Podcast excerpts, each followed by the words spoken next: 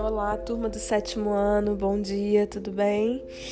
Bom, na nossa aula de hoje a gente vai falar sobre é, significação das palavras, tá? É, Para a aula de hoje, eu peço que vocês peguem a apostila de vocês de língua portuguesa, unidade 2, tá?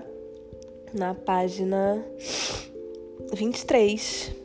É, vou pedir que vocês façam aí a releitura das, das páginas 23, 24 e 25 e a gente vai falar sobre homônimos e parônimos, sobre palavras homônimas e palavras parônimas, tá? Vamos relembrar aí do que, que isso se trata, tá?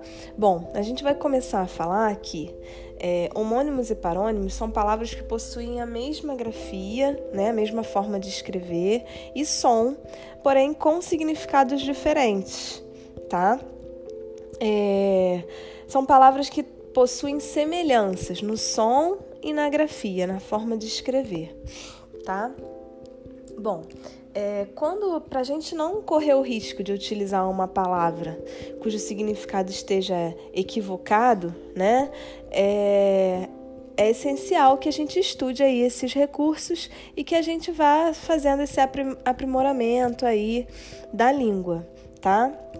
Então a gente vai começar é, a estabelecer aí uma familiaridade com esses aspectos, com alguns aspectos relacionados a significação das palavras relacionados à homonímia e paronímia, que é o nosso objeto de estudo da aula de hoje, tá? Então a gente vai falar sobre homônimos. Homônimos são as palavras que apresentam igualdade ou semelhança fonética, né? Ou semelhança relativa ao som, tá? Ou também igualdade gráfica, ou seja, se escrevem da mesma maneira, porém com significados diferentes, com significados distintos, tá? É, então, palavras homônicas elas, elas apresentam aí essas semelhanças, ou relativas ao som ou relativas à grafia.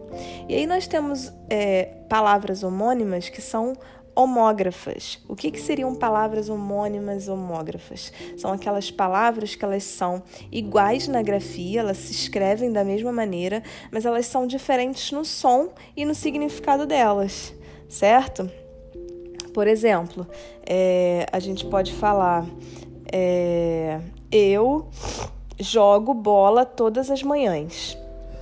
Ou eu posso falar eu ganhei de aniversário um jogo.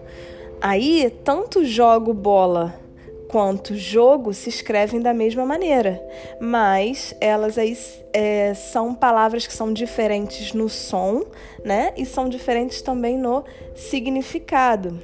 Temos também, por exemplo, a palavra é, sede e sede, que se escrevem da mesma maneira, mas são diferentes no som e têm significados diferentes. Eu tenho sede de vontade de beber e tenho sede de localidade, ok? Bom, podemos falar também da, das palavras homônimas homófonas, que são iguais na pronúncia, tá? A gente fala da mesma maneira, mas são diferentes na hora de escrever, na hora da grafia né? Por exemplo, acento e acento, acento com C e, acento com C e acento com dois S. Acento com C seria um sinal gráfico de acentuação e acento com dois S o lugar de se sentar né? Por exemplo, poderemos, poderemos falar também é, cela, cela com C e cela com S. Cela com C seria um quarto pequeno, e cela com S seria um arreio utilizado para cavalo, né? Então a gente tem aí alguns exemplos de palavras que são homófonas, né? São é, iguais na pronúncia, mas são diferentes no significado e na escrita, tá? É, a gente tem é, a gente pode ter também aí é, homônimos perfeitos, palavras que são iguais na grafia e no som, mas que são diferentes no significado, tá? É, por exemplo, a palavra morro.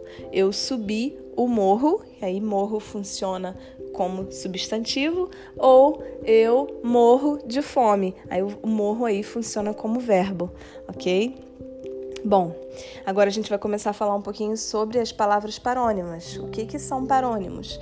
Parônimos são palavras que são semelhantes, são parecidas na grafia e no som, mas têm significados diferentes, têm significados distintos, né? Aí a gente tem como exemplo aí, por exemplo, cavaleiro e cavalheiro. Né? Cavaleiro é aquele que anda a cavalo, e cavalheiro seria um homem educado, um homem gentil. Né? É, podemos também falar é, da palavra soar e suar. Soar seria emitir um som e suar está relacionado a transpirar, né?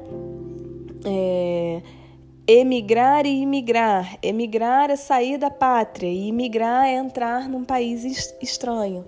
Né? Então são palavras que são parecidas, mas que têm significados totalmente distintos, tá? É, eu vou deixar para vocês como sugestão a releitura da, das páginas da apostila, tá? É a unidade 2, da página 23, 24 e 25. Pedir que vocês é, refaçam aí a leitura, é, estudem um pouquinho sobre isso. Ah, na nossa aula passada a gente falou um pouquinho também em relação à significação das palavras, falamos um pouquinho também sobre antônimos e sinônimos, e no próximo encontro a gente vai estar tá falando é, novamente sobre esse assunto, a gente vai estar tá se aprofundando um pouquinho mais nisso aí, tá? No mais, eu desejo bons estudos para vocês e uma boa segunda-feira.